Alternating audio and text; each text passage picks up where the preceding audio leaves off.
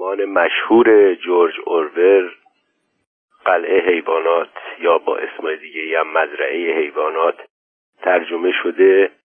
چند نکته هست از مقدمه ای که در این کتاب هست. جورج اورور که نام اصلیش اریک بلیر بود به سال 1903 در هندوستان متولد شد. نویسنده انگلیسی هست جورج اورور مدتی در برمه بود دو سال در پاریس زندگی کرد و در انگلستان به معلمی و کتاب فروشی اشتغال داشت.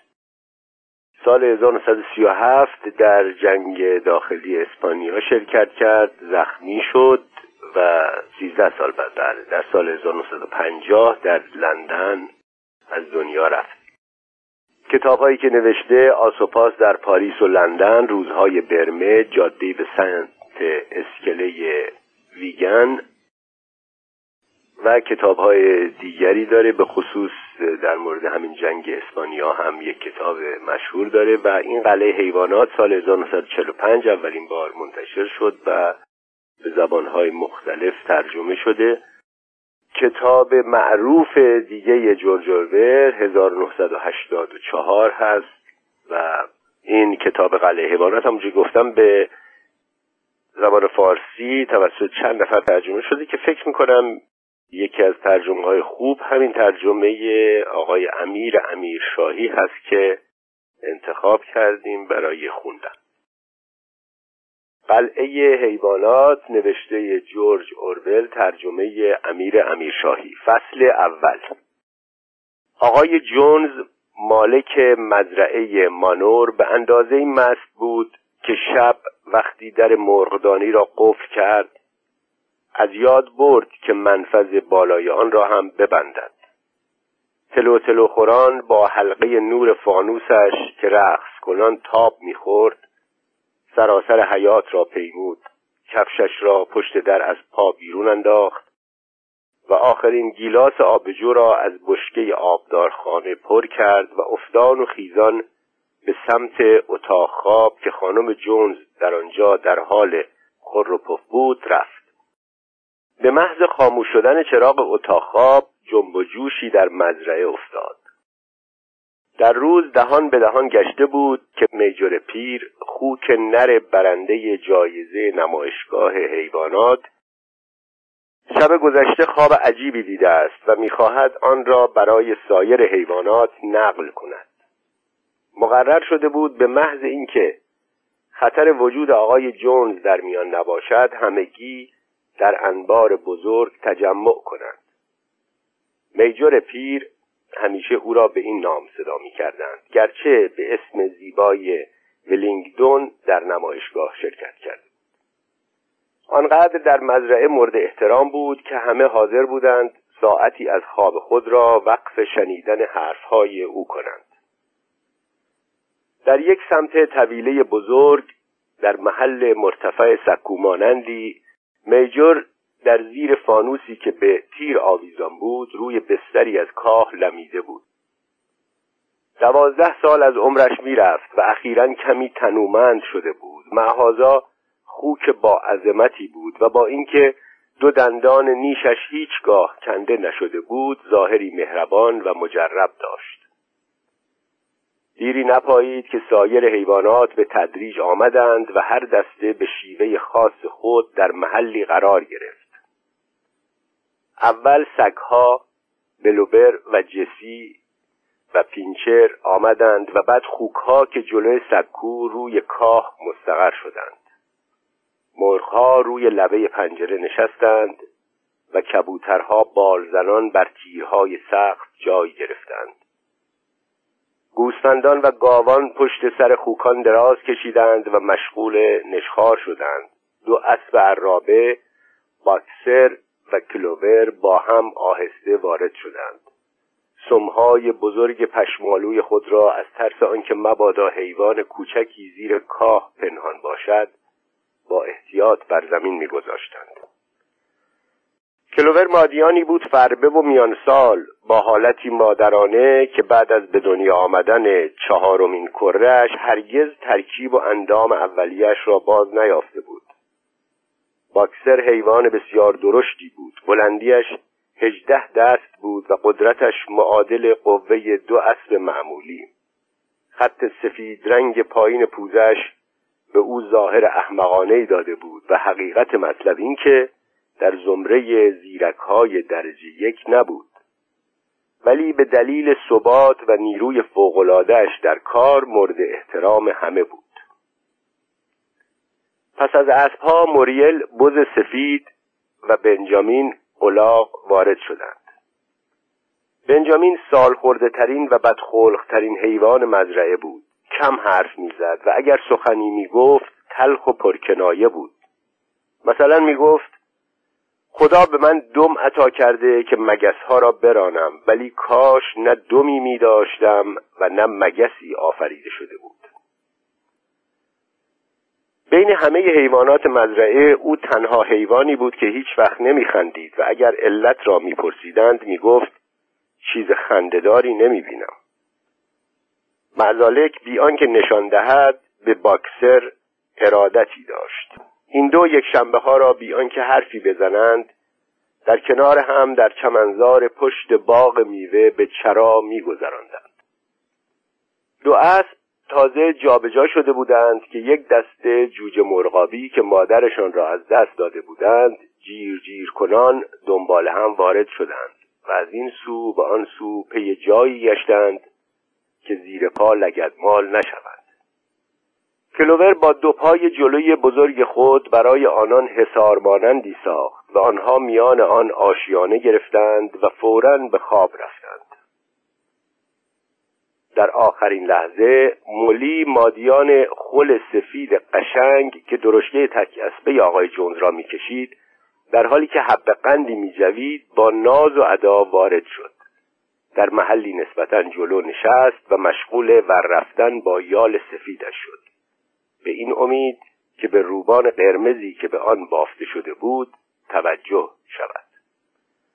بعد از همه گربه آمد که طبق معمول برای پیدا کردن گرمترین جا به اطراف نظر انداخت و بالاخره خود را با فشار میان باکسر و کلوور جا کرد و در آنجا با خاطری آسوده به خورخور پرداخت و یک کلمه هم از سخنرانی میجر را نشنید. جز موزز زاغ اهلی که بر شاخی درختی پشت در خوابیده بود همه حیوانات حاضر بودند. وقتی میجر متوجه شد که همه مستقر شدند و منتظرند سینه را صاف و چنین شروع کرد. رفقا همه راجع به خواب عجیبی که شب قبل دیدم شنیده اید راجع به خود خواب بعد صحبت می کنم مطلب دیگری است که باید قبلا بگویم. فکر نمی کنم رفقا که من بیش از چند ماهی بین شما باشم و حس می کنم موظفم تجاربی را که به دست آورده ام پیش از مرگ با شما در میان بگذارم. من عمر درازی کردم و در طویله مجال بسیاری برای تفکر داشتم و تصور می کنم می توانم ادعا کنم که به اندازه هر حیوان زنده به ماهیت زندگی در این عرصه دنیا آشنایی دارم. در این زمینه است که می‌خواهم با شما صحبت کنم. رفقا ماهیت زندگی از چه قرار است؟ باید اقرار کرد که حیات ما کوتاه است پرمشقت است و نکبتبار است. به دنیا میاییم جز قوت لایموتی نداریم و از بین ما آنها که قادر به کاریم تا آخرین رمق به کار گنگارده می‌شویم و به مجردی که از حیز انتفاع بیفتیم با بیرحمی تمام قربانی می‌شویم. هیچ حیوانی در انگلستان مزه سعادت و فراغت را از یک سالگی به بالا نچشیده است. هیچ حیوانی در انگلستان آزاد نیست. زندگی حیوان فقر و بردگی است. این حقیقتی است غیر قابل انکار. آیا چون این وضعی در واقع لازمه نظام طبیعت است؟ آیا این به این دلیل است که این سرزمین آنقدر فقیر است که نمی‌تواند به ساکنانش زندگی مرفهی عطا کند. رفقا نه. هزار مرتبه نه. خاک انگلستان حاصلخیز و آب و هوایش مساعد است و استعداد تهیه مواد غذایی فراوان برای تعدادی خیلی بیش از حیواناتی که اکنون در آن ساکنند دارد. همین مزرعه ما می‌تواند از دوازده اسب بیست گاو و صدها گوسفند نگاهداری و پذیرایی کند طوری که همه آنان در رفاه به سر برند. چنان رفاهی که تصور آن هم در حال حاضر از ما دور است. پس چطور است که ما با این نکبت زندگی می کنیم علتش این است که تقریبا تمام دست رنج کار ما به دست بشر ربوده می شود آری رفقا جواب تمام مسائل حیاتی ما در یک نکته نهفته است و این نکته به یک کلمه بشر خلاصه می شود. بشر یگان دشمن واقعی ماست. بشر را از صحنه دور سازید. ریشه گرسنگی و بیکاری و بیگاری برای ابد خشک می شود. بشر یگان مخلوقی است که مصرف می کند و تولید ندارد نه شیر می دهد نه تخم می کند ضعیفتر از آن است که گاواهن بکشد و سرعتش در دویدن به حدی نیست که خرگوش بگیرد. معزالک ارباب مطلق حیوان است. اوست که آنها را به کار میگمارد و از دست رنج حاصله فقط آنقدر به آنها می‌دهد که نمیرند و بقیه را تصاحب می‌کند. کار ماست که زمین را کشت می کند و کود ماست که آن را حاصل خیز می سازد با این وصف ما حیوانات صاحب چیزی جز پوست خودمان نیستیم. شما ای گاوانی که جلوی من ایستاده اید سال گذشته چند هزار گالون شیر داده اید و بر سر آن شیر که باید صرف تقویت گوساله های شما می‌شد چه آمد؟ هر قطره آن از حلقوم دشمنان ما پایین رفت. شما ای مرغان در همین سال گذشته چقدر تخم کرده اید و چند تای آن جوجه شد. بقیه تمام به بازار رفت تا برای جونز و کسانش پول گردد. و تو کلوور چهار ای که بایستی سر پیری اسای دست و سبب نشاط خاطر تو باشد کجا هستند؟ همه در یک سالگی فروخته شدند و تو دیگر هرگز آنها را نخواهی دید در ازای چهار کره و جان کندن دائم در مزرعه جز جیره غذا و گوشه طویله چه داشته ای؟ تازه نمی‌گذارند این زندگی نکبتبار به حد طبیعی خود برسد. از لحاظ خودم شکایتی ندارم. چه من از جمله خوشبخت ها بودم. دوازده سال عمر کردم و متجاوز از چهارصد طوله آوردم. زندگی طبیعی هر خوکی چنین است. اما هیچ حیوانی نیست که بالاخره از لبه تیغ رهایی پیدا کند. شما طول خوک های پرواری که جلوی من نشسته اید و در خلال یک سال همه روی تخته سلاخی زجهتان به عرش خواهد رفت. این مصیبت بر سر همه ما گاوان و خوکان مرغان و گوسفندان خواهد آمد. حتی اسبان و سگان هم سرنوشت بهتری ندارند. تو باکسر روزی که عضلات نیرومندت قدرت خود را از دست بدهند. جونز تو را به سلاخی می فروشد تا سرت را از تن جدا سازد و برای سگهای شکاری بپزد.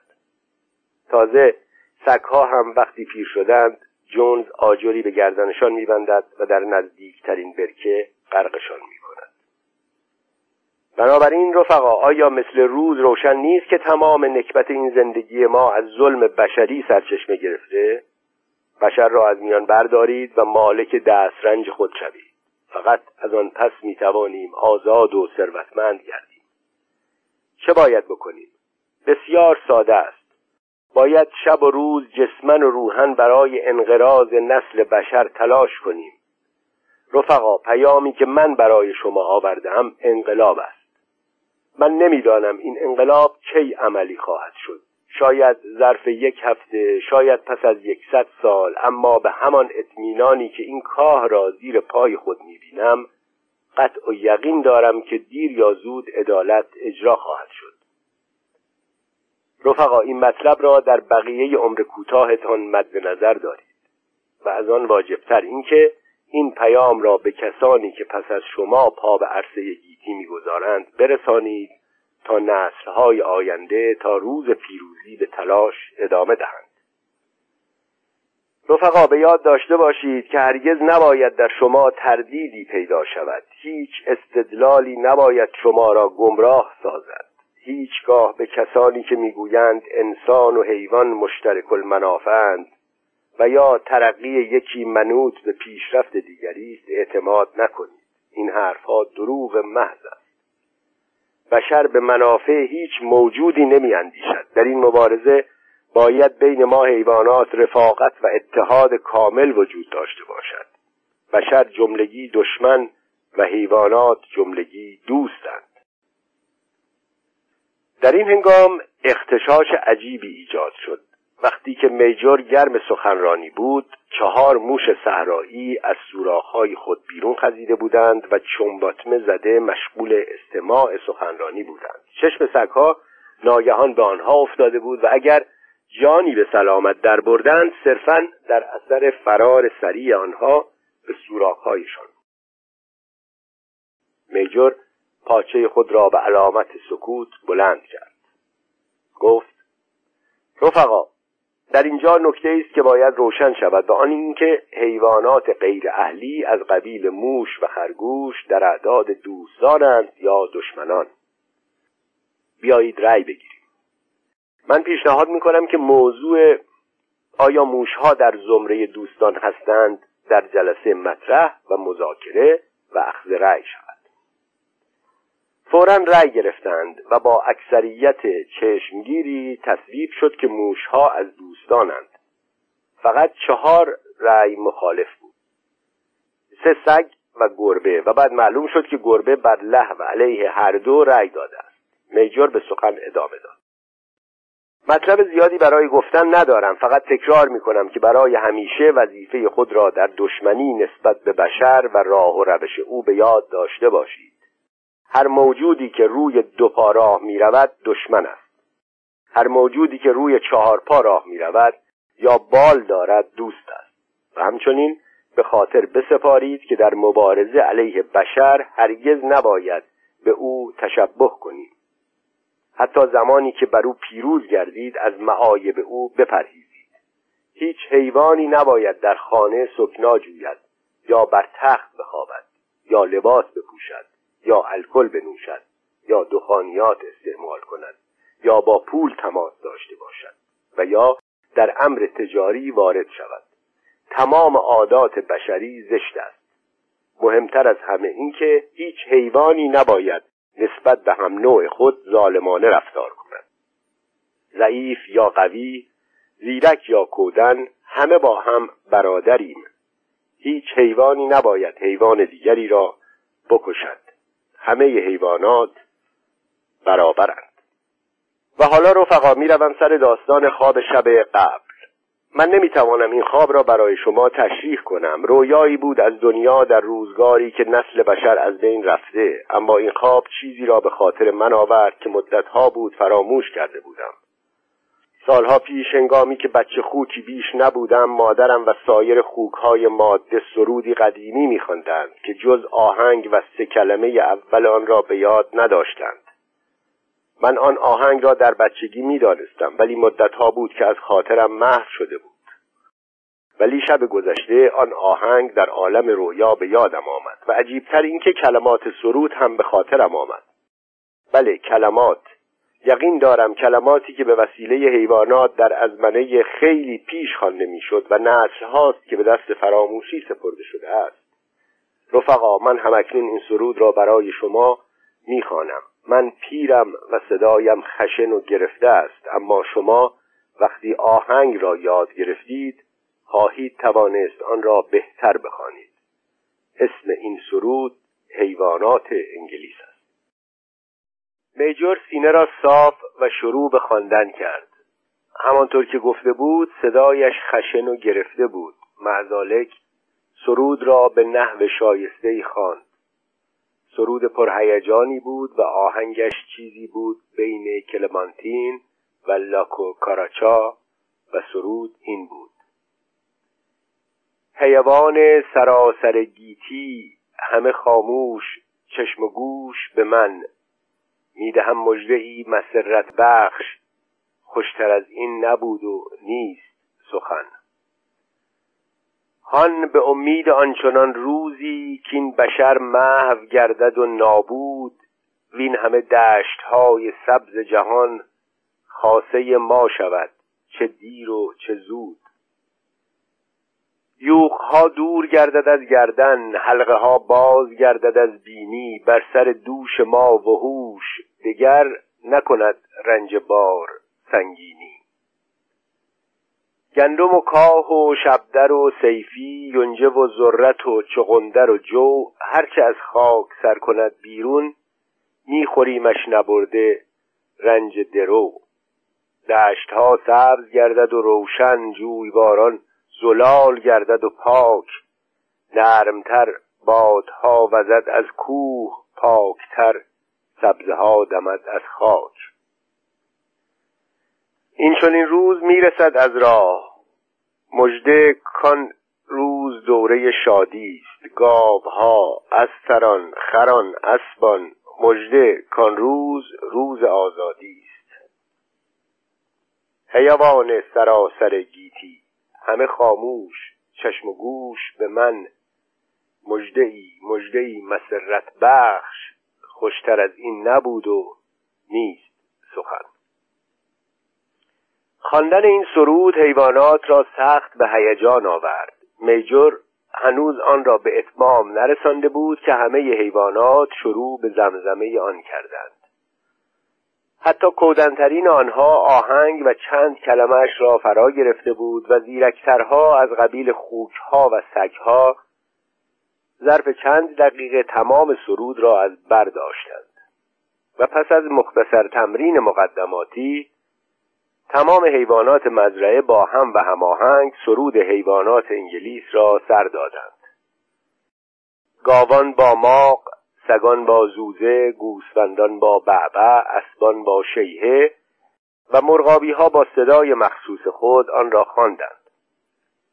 این سرود چنان حیوانات را به وجد آورد که پنج بار پی هم تکرارش کردند و چه بسا اگر موجبی پیش نمی آمد سراسر شب به خواندن ادامه می‌دادند بدبختانه سر و صدا آقای جونز را از خواب بیدار کرد. از تخت پایین جست و به تصور اینکه روباهی وارد مزرعه شده است تفنگی را که همیشه در کنج اتاق خوابش بود برداشت و تیری در تاریکی انداخت. ساچمه بر دیوار طویله نشست و جلسه به سرعت برهم خورد و همه به محل خواب خود گریختند. پرندگان بر شاخه ها و چرندگان روی کاه جای گرفتند و در لحظه ای تمام مزرعه را سکوت فرا گرفت. فصل دوم. سه شب بعد میجور پیر در آرامش کامل و در عالم خواب مرد و جنازش پایین باغ میوه به خاک سپرده شد. این واقعه در اوایل ماه مارس اتفاق افتاد. تا سه ماه فعالیت های پنهانی زیادی در جریان بود. نطق میجور به حیوانات زیرکتر مزرعه دید تازه‌ای نسبت به زندگی داده بود. آنها نمی‌دانستند انقلابی که میجور پیش بینی کرده بود کی جامعه عمل به خود خواهد پوشید و هیچ دلیلی نداشتند که تصور کنند این انقلاب در خلال زندگی خودشان صورت خواهد گرفت. اما کاملا آگاه بودند که موظفند خود را برای آن آماده سازند. کار تعلیم و مدیریت به عهده خوکها که هوشیارتر از سایر حیوانات شناخته شده بودند افتاد. برجسته و سرآمد آنان دو خوک نر جوان بودند و اسامی سنوبال و ناپل اون که آقای جونز آن دو را به منظور فروش پرورش داده بود. ناپلون هیکلی درشت داشت و قیافش تا حدی خشن و سبع بود و در این مزرعه تنها موجود برکاشیری بود. در سخنوری دستی نداشت ولی معروف بود که حرفش را به کرسی می نشاند سنوبال خوک پرهیجانتری بود بلیغتر و مبتکرتر بود ولی استقامت رأی او را نداشت. بقیه خوکهای مزرعه خوکهای پرواری بودند و معروفترین آنها خوکی بود چاق و کوچک به نام اسکویلر که گونه های بر و چشمانی براغ داشت. تند و چابک بود و صدای زیلی داشت. ناطق زبردستی بود و وقتی درباره مسئله مشکلی بحث می‌کرد طوری از سویی به سویی میجست و دمش را با سرعت تکان می‌داد که طرف را مجاب می‌کرد. دربارهش می‌گفتند قادر است سیاه را سفید جلوه دهد. این سه تعلیمات میجور را به صورت یک دستگاه فکری بست داده بودند و بر آن نام حیوانیگری گذاشته بودند. چند شب در هفته پس از خوابیدن جونز در طویله جلسات سری داشتند و اصول حیوانیگری را برای سایر حیوانات شهر می‌دادند. در بادی امر با بلاحت و بیعلاقگی حیوانات مواجه بودند. بعضی دم از وظیفه وفاداری به جونز که او را ارباب خطا می کردند می زدند یا مطالب پیش پا افتاده را عنوان می کردند از قبیل جونز به ما علوفه می دهد و اگر نباشد همه ما از گرسنگی تلف می شدیم و برخی دیگر سوالاتی طرح می کردند از قبیل به ما چه که پس از مرگ ما چه واقع خواهد شد. یا اگر انقلاب به هر حال واقع شدنی است تلاش کردن یا نکردن ما چه تأثیری در نفس امر خواهد داشت؟ و خوکها برای آنکه به آنها بفهمانند این گفته ها مخالف روح حیوانیگری است مشکلات فراوانی داشتند. احمقانه ترین سوالات را مالی مادیان سفید طرح می کرد اولین سوال او از سنوبال این بود آیا پس از انقلاب باز قند وجود دارد؟ سنوبال خیلی محکم گفت نه. در این مزرعه وسیله ساختنش را نداریم. به علاوه حاجتی هم به داشتن آن نیست. جو و یونجه هر قدر بخواهید خواهد بود. مالی پرسید آیا من در بستن روبان به یالم باز مجاز خواهم بود؟ سنوبال جواب داد رفیق این روبانی که تو تا این پایه به آن علاقمندی نشان بردگی است. قبول نداری که ارزش آزادی بیش از روبان است؟ مالی قبول کرد ولی پیدا بود متقاعد نشده است. وضع خوکها برای خونسا کردن اثر دروغهای موزز زاغ اهلی از این هم مشکلتر بود. موزز که دست پرورده مخصوص آقای جونز بود هم جاسوس بود و هم خبرچین. در ضمن حراف زبردستی هم بود. دایه داشت که از وجود سرزمین عجیبی آگاه است به نام شیر و اصل که همه حیوانات پس از مرگ به آنجا می روند. موزز می گفت این سرزمین در آسمان کمی بالاتر از ابرهاست در سرزمین شیر و اصل هر هفت روز هفته یک شنبه است در آنجا تمام سال شبدر موجود است و بر درختها نبات حیوانات از موزز نفرت داشتند چون سخنچینی می کرد و کار نمی کرد ولی بعضی از آنها به سرزمین شیر و اصل اعتقاد پیدا کرده بودند و برای اینکه خوکها آنها را متقاعد کنند که چنین محلی وجود ندارد ناگزیر از بحث و استدلال بودند. سرسپرده ترین مرید خوکها باکسر و کلوور دو اسب عرابه بودند. برای این دو حل مسائل مشکل بود اما وقتی خوکان را به عنوان استاد پذیرفتند تمام تعلیمات را جذب می کردند و همه را با لحنی ساده به دیگران می رساندند. هیچگاه از حضور در جلسات سری غفلت نمی کردند و سرود حیوانات انگلیس را که جلسات همیشه با خواندن آن ختم می شد رهبری می کردند. بر حسب اتفاق انقلاب خیلی زودتر و بسیار ساده تر از آنچه انتظار می‌رفت به ثمر رسید. درست است که آقای جونز ارباب بیمروتی بود ولی در سالهای پیش زارع کارآمدی به شمار می آمد ولی اخیرا به روز بدی افتاده بود. بعد از آنکه در یک دعوای قضایی محکوم شد و خسارت مالی به او وارد آمد دلسرد شده بود و به حد افراد مشروب می‌خورد. گاهی سراسر روز را در آشپزخانه روی صندلی چوبی دستداری میلمید و روزنامه می‌خواند و شراب می‌خورد و گاه به گاه تکه های نان را در آبجو خیس می‌کرد و به مزز میخوراند. کارگرهایش نادرست و تنبل بودند. مزرعه پر از علف هرزه بود. خانه حاجت به تعمیر داشت. در حفظ پرچینها قفلت می‌شد و حیوانات نیمه گرسنه بودند. ماه جوان رسید و یونجه تقریبا آماده درو بود.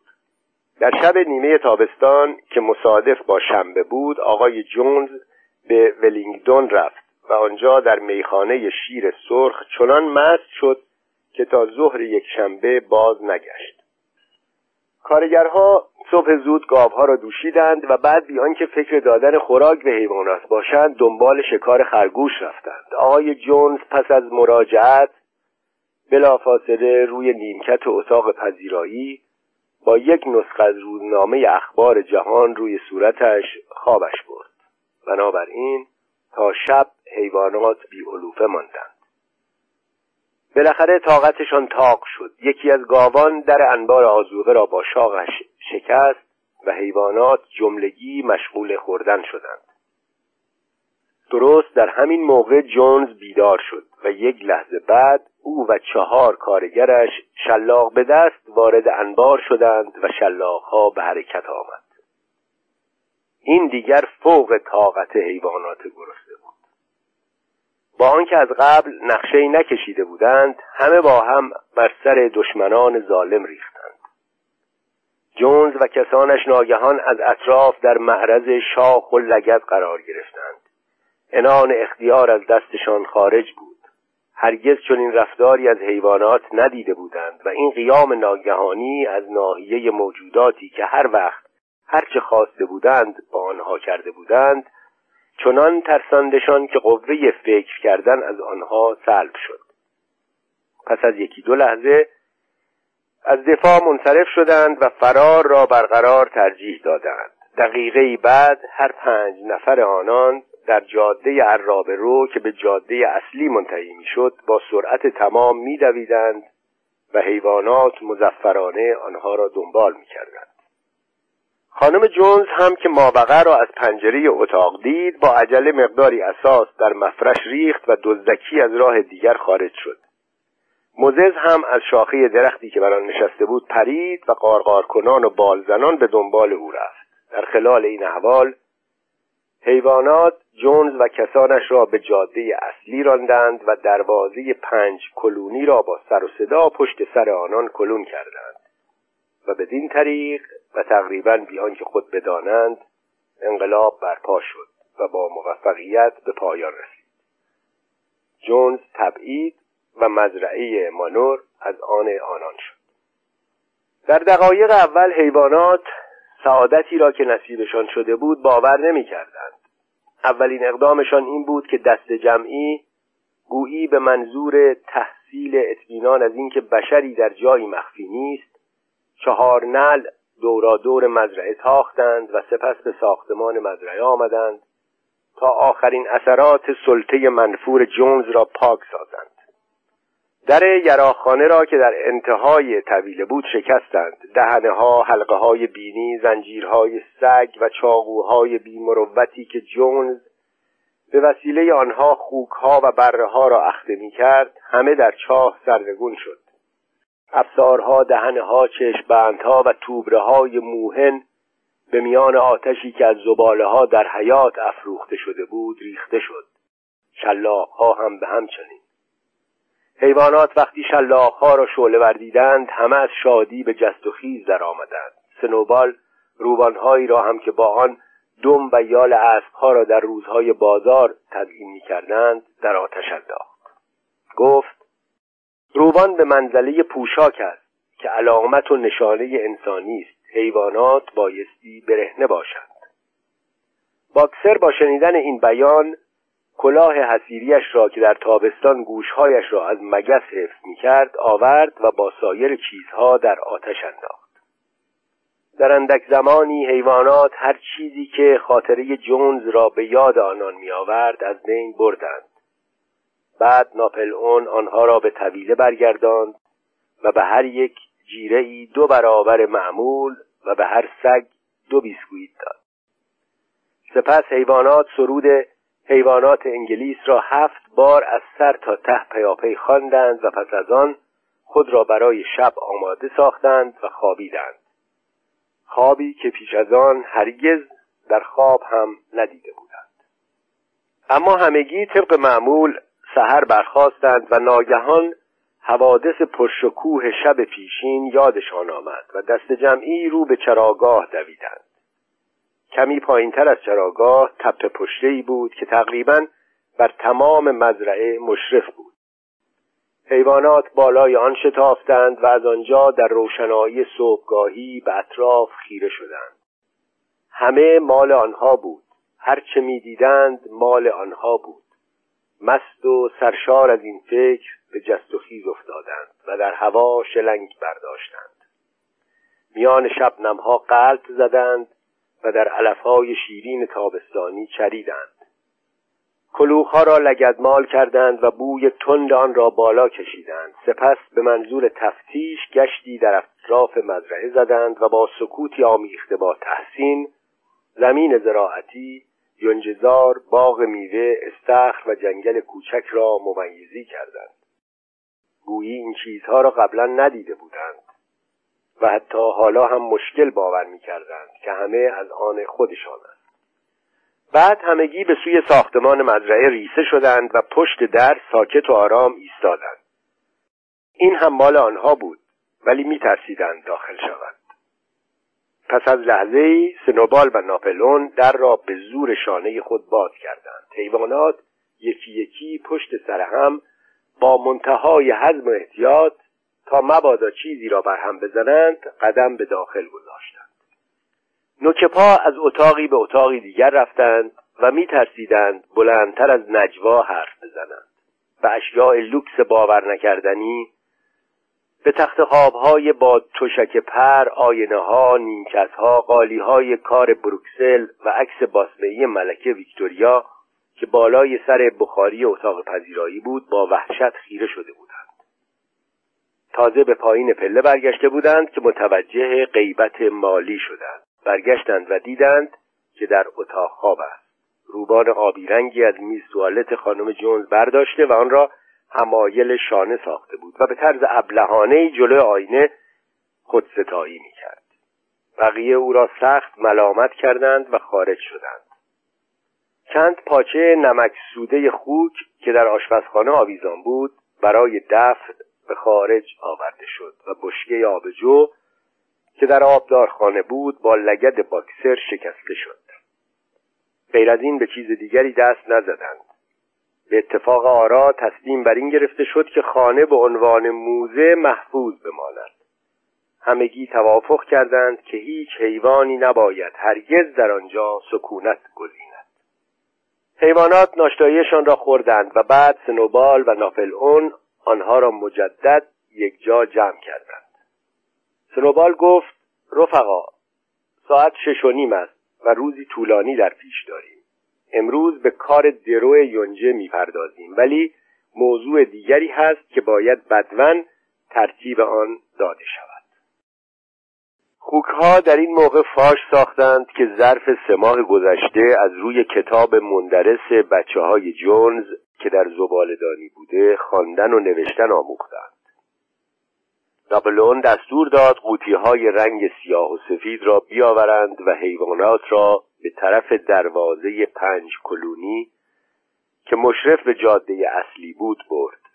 سپس سنوبال چون سنوبال از همه بهتر می نوشت قلمویی بین دو بند یکی از پاچه هایش گرفت و کلمات مزرعه مانور را از بالای کلون پاک کرد و جای آن با رنگ نوشت قلعه حیوانات.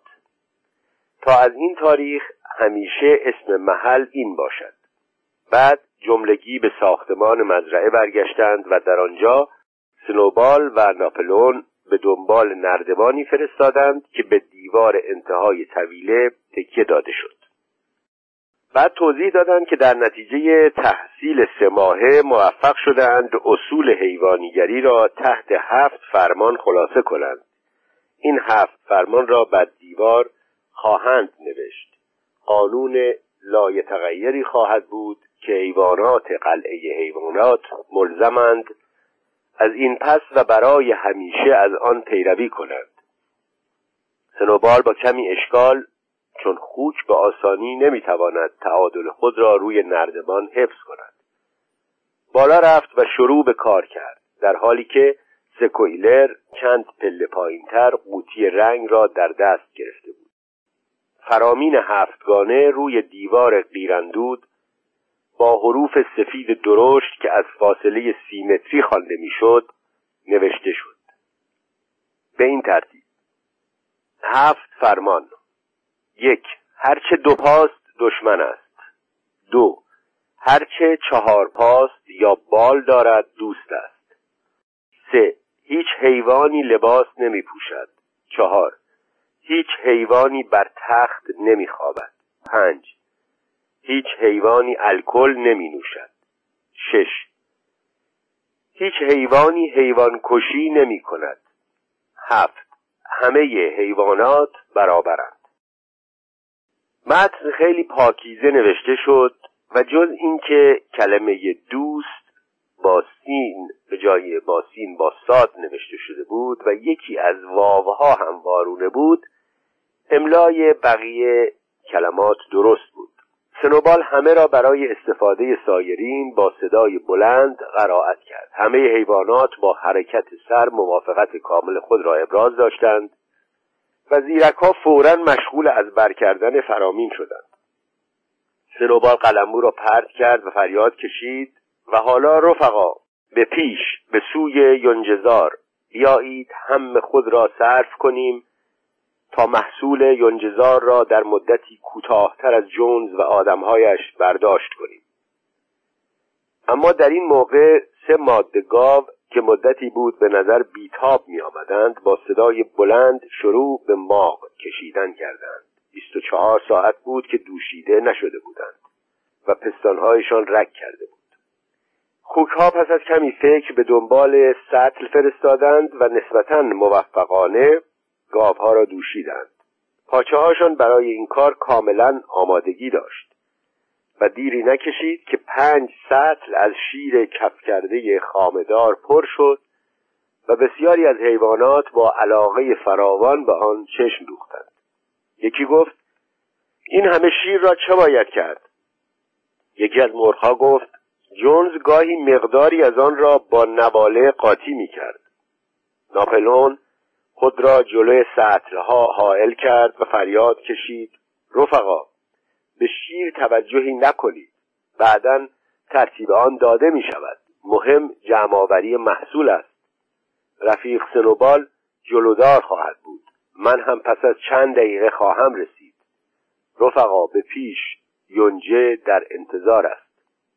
بدین ترتیب حیوانات دست جمعی برای برداشت محصول به یونجزار رفتند. و چون شب برگشتند متوجه شدند شیری در بساط نیست. فصل سوم. چه جانی کندند و چه عرقی ریختند تا توانستند یونجه را انبار کنند. اما به زحمتش میارزید. چه نتیجه حتی بیش از انتظارشان موفقیت آمیز بود. کارگاهی دشوار می‌شد. زیرا افزار و وسایل کار برای دست بشر ساخته شده بود نه برای حیوان. و اینکه هیچ حیوانی نمی‌توانست با افزاری که ملازمه با ایستادن روی دو پای عقب داشت کار کند خود اشکال بزرگی بود. اما خوکهای با استعداد برای رفع هر اشکالی چارهای میاندیشیدند. اسبها که با مزرعه وجب به وجب آشنایی داشتند در حقیقت کار چمنزنی و شنکشی را به مراتب بهتر از جونز و مستخدمینش بلد بودند. خوکها خودشان کار نمی کردند. فقط بر کار سایرین نظارت داشتند. طبیعی بود که به علت توفق علمی رهبر و پیشوا باشند. باکسر و پلوور خود را به آلات چمنزنی و شنکشی میبستند. البته این روزها دیگر حاجتی به دهنه و افسار نبود.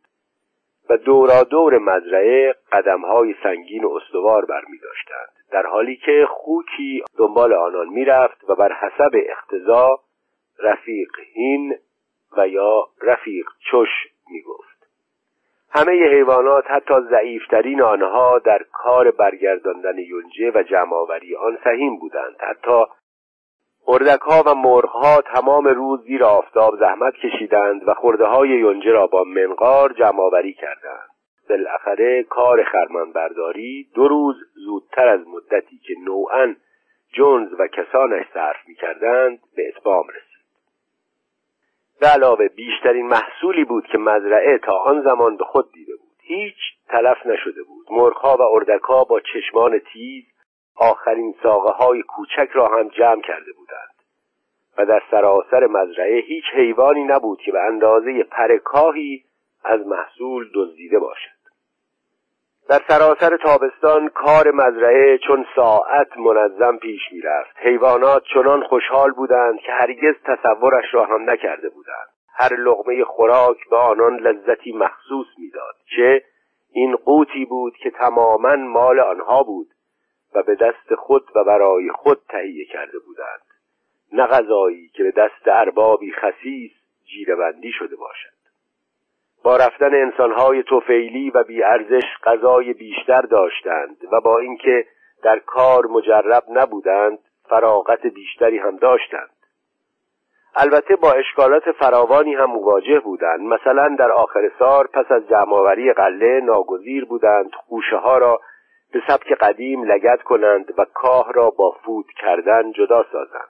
چون مزرعه ماشین خرمنکوبی نداشت. اما خوکان با درایت و باکسر با زور بازو همیشه کار را پیش می بردند. باکسر مورد اعجاب و تحسین همه بود. حتی زمان جونز هم پرکار بود. ولی حالا بیش از همیشه به نظر سه اسب می آمد روزهایی پیش می آمد که فشار همه کار مزرعه روی شانه های پرقدرت او می افتاد از صبح تا شب هر جا که کار دشواری بود همیشه او بود که میراند و می‌کشید با جوجه خروس قرار گذاشته بود که او را صبحها نیم ساعت قبل از سایرین بیدار کند و داوطلبانه قبل از آن که کار روزانه شروع شود هر جا که کار ای بود به کار می پرداخت. هر وقت مشکل و مسئله طرح شد جوابش این بود که من بیشتر کار خواهم کرد. و این جواب را شعار خود کرده بود. هر کس به تناسب ظرفیت خود کار می‌کرد. مثلا مرغها و اردکها در موقع خرمنبرداری در حدود پنجاه کیلو قله قله پخش و پلا شده را جمع کرده بودند. نه کسی دزدی می‌کرد نه کسی از سهم جیره شکایتی داشت. از نزا و گاز گرفتن و حسادت که از عادات زندگی ایام گذشته بود تقریبا اثری نبود. هیچ یک یا تقریبا هیچ یک شانه از زیر بار کار خالی نمی‌کرد. البته مالی صبحها در برخواستن از خواب تنبل بود و کار را قبل از وقت و به بهانه اینکه ریگی در سم دارد تعطیل می‌کرد. و رفتار گربه نسبتا غریب بود. از همان بد و امر همه متوجه شدند که موقع کار گربه غیب می شود و ساعتها ناپدید است و فقط وقت غذا یا بعد از کار مثل اینکه هیچ اتفاقی نیفتاده دوباره سر و کلش پیدا می شود اما همیشه چنان بحانه های عالی داشت و چنان با مهر و محبت خورخور می کرد که امکان نداشت در حسن نیتش تردید شود. بنجامین اولاغ پیر بعد از انقلاب کوچکترین تغییری نکرده بود. کارش را با همان سرسختی و کندی دوران جونز انجام می‌داد.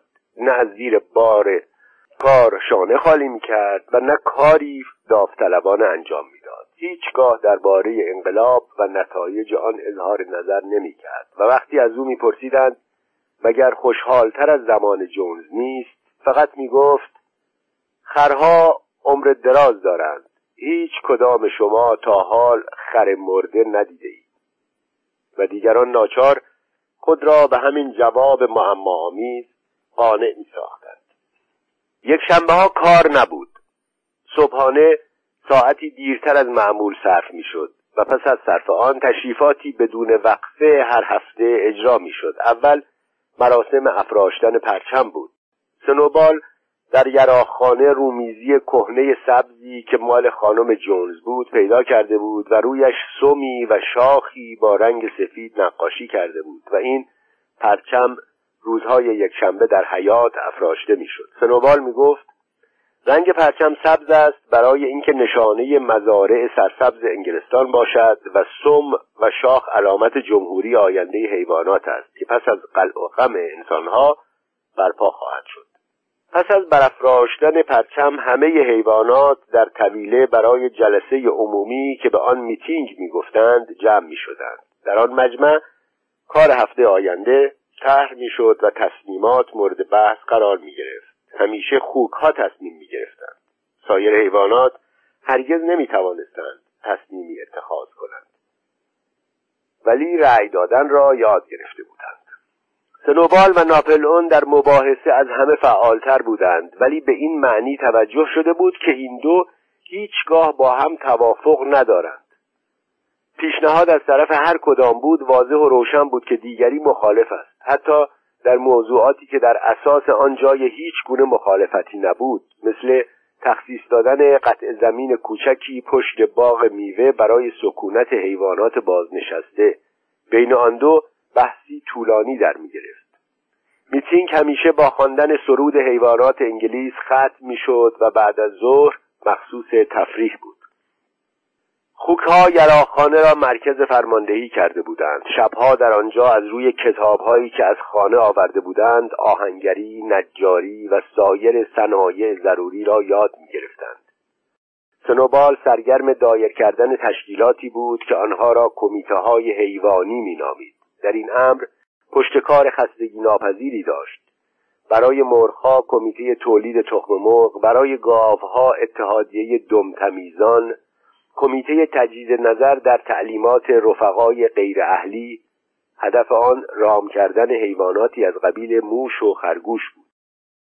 برای گوسفندان جنبش پشم سفیدتر و کمیته های دیگر تشکیل داده بود. به علاوه کلاس های مقدماتی به منظور تعلیم خواندن و نوشتن تأسیس کرده بود به طور کلی این طرحها با شکست مواجه شد مثلا کمیته تجدید نظر در تعلیمات رفقای غیر اهلی تقریبا بلافاصله منحل شد چه وحوش از راه و رسم اولیه خود عدول نمی کردند و وقتی با آنها سخاوتمندانه رفتار می‌شد از وضع سوء استفاده می کردند. گربه عضو این کمیته شد و چند روزی خیلی فعال بود. یک روز دوستان دیدند بر بام نشسته و با گنجشک های دور از دسترس حرف می‌زند. می‌گفت حالا دیگر همه حیوانات با هم دوستند و هر گنجشکی که بخواهد می‌تواند پرواز کند و روی پنجه من بنشیند. ولی گنجشکها فاصلهشان را با او حفظ کردند.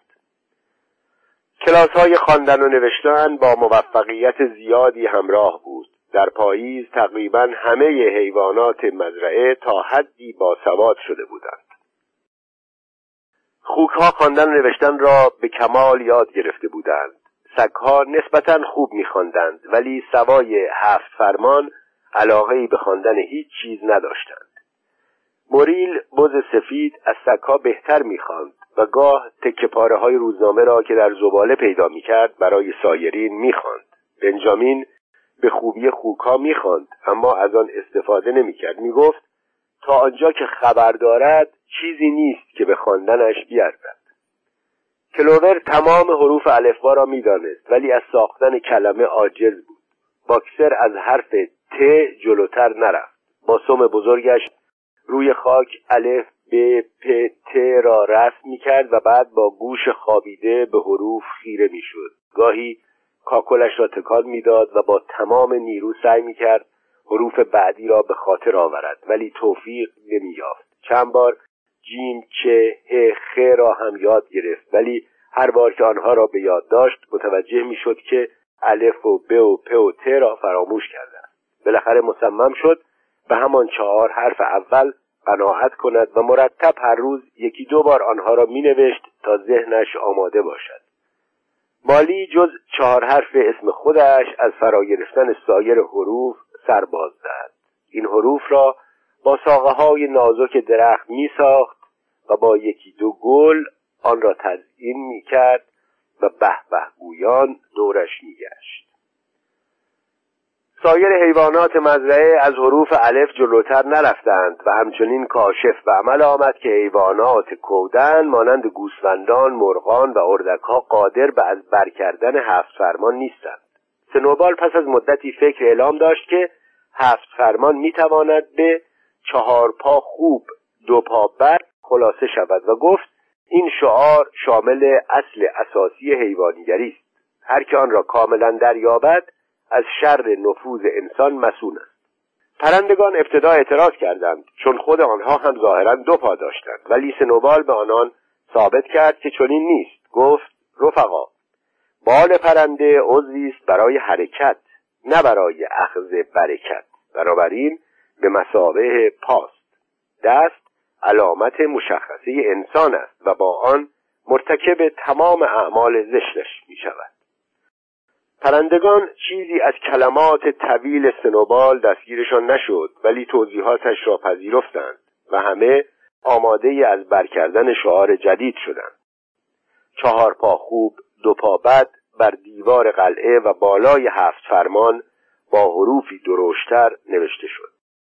وقتی آن را فرا گرفتند گوسفندها چنان به آن دلبستگی پیدا کردند که هر وقت در مزرعه استراحت می‌کردند چهار پا خوب دو پا بد چهار پا خوب دو پا بد را ساعتها بعبع می‌کردند. بی آنکه خسته شوند ناپلون به کمیته های سنوبال توجهی نداشت و می‌گفت تربیت جوانان مقدم بر هر کاری است که برای بزرگسالان می‌کنیم. اتفاقا کمی پس از برداشت جنجه جسی و بلوبل روی هم نه طوله قوی و سالم زاییدند. ناپلون طوله ها را به مجردی که از شیر گرفته شدند از مادرهاشان گرفت و گفت شخصا عهدهدار تعلیم و تربیتشان می شود آنها را به بالاخانه ای که فقط به وسیله نردبام به یراخانه راه داشت برد و آنها را در چنان انزوایی نگاه داشت که سایرین به زودی وجودشان را هم فراموش کردند. معمای شیر به زودی حل شد.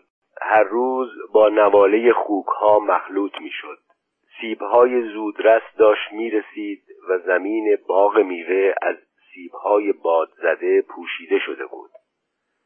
حیوانات تصور کرده بودند که طبعا سیبها بین همه و به تصاوی تقسیم می شود ولی دستور صادر شد که سیبها جمع آوری شود و برای خوراک خوکها به یراخانه فرستاده شود. بعد از صدور دستور چندتایی از حیوانات زمزمه ای سر دادند ولی نتیجه نداشت. چون همه خوکها حتی سنوبال و ناپلون در این امر توافق نظر کامل داشتند و سکویلر معمور شد توضیحات لازم را به سایرین بدهد. به صدای رسا گفت امیدوارم رفقا تصور نکرده باشند که ما خوکها این عمل را از روی خودپسندی یا به عنوان امتیاز می کنیم بسیاری از ما خوکها از شیر و سیب خوشمان نمی آید و من به شخصه از آنها بدم می آید تنها هدف از خوردن آنها حفظ سلامتی است. شیر و سیب از طریق علمی به ثبوت رسیده رفقا. شامل موادی است که برای حفظ سلامتی خوک کاملا ضروری است. ما خوکها کارمان فکری است. تمام کال تشکیلاتی مزرعه بسته به ماست. ما شب و روز مواظب بهبود وضع همه هستیم. صرفا به خاطر شماست که ما شیر را می نوشیم و سیب را می خوریم. هیچ می دانید اگر ما به وظایفمان عمل نکنیم چه خواهد شد؟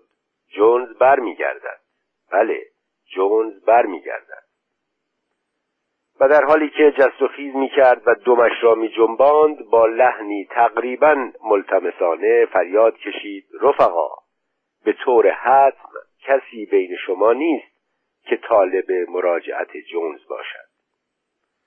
اگر تنها یک موضوع بود که هیچ حیوانی در آن تردید نداشت عدم تمایل به بازگشت جونز بود.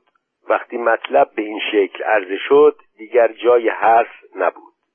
اهمیت حفظ سلامتی خوک ها هم که روشن و واضح بود. بنابراین بدون چون و چرا موافقت شد که شیر و سیب های باد زده همچنین محصول اصلی سیب پس از رسیدن منحصرا مال خوک ها باشد.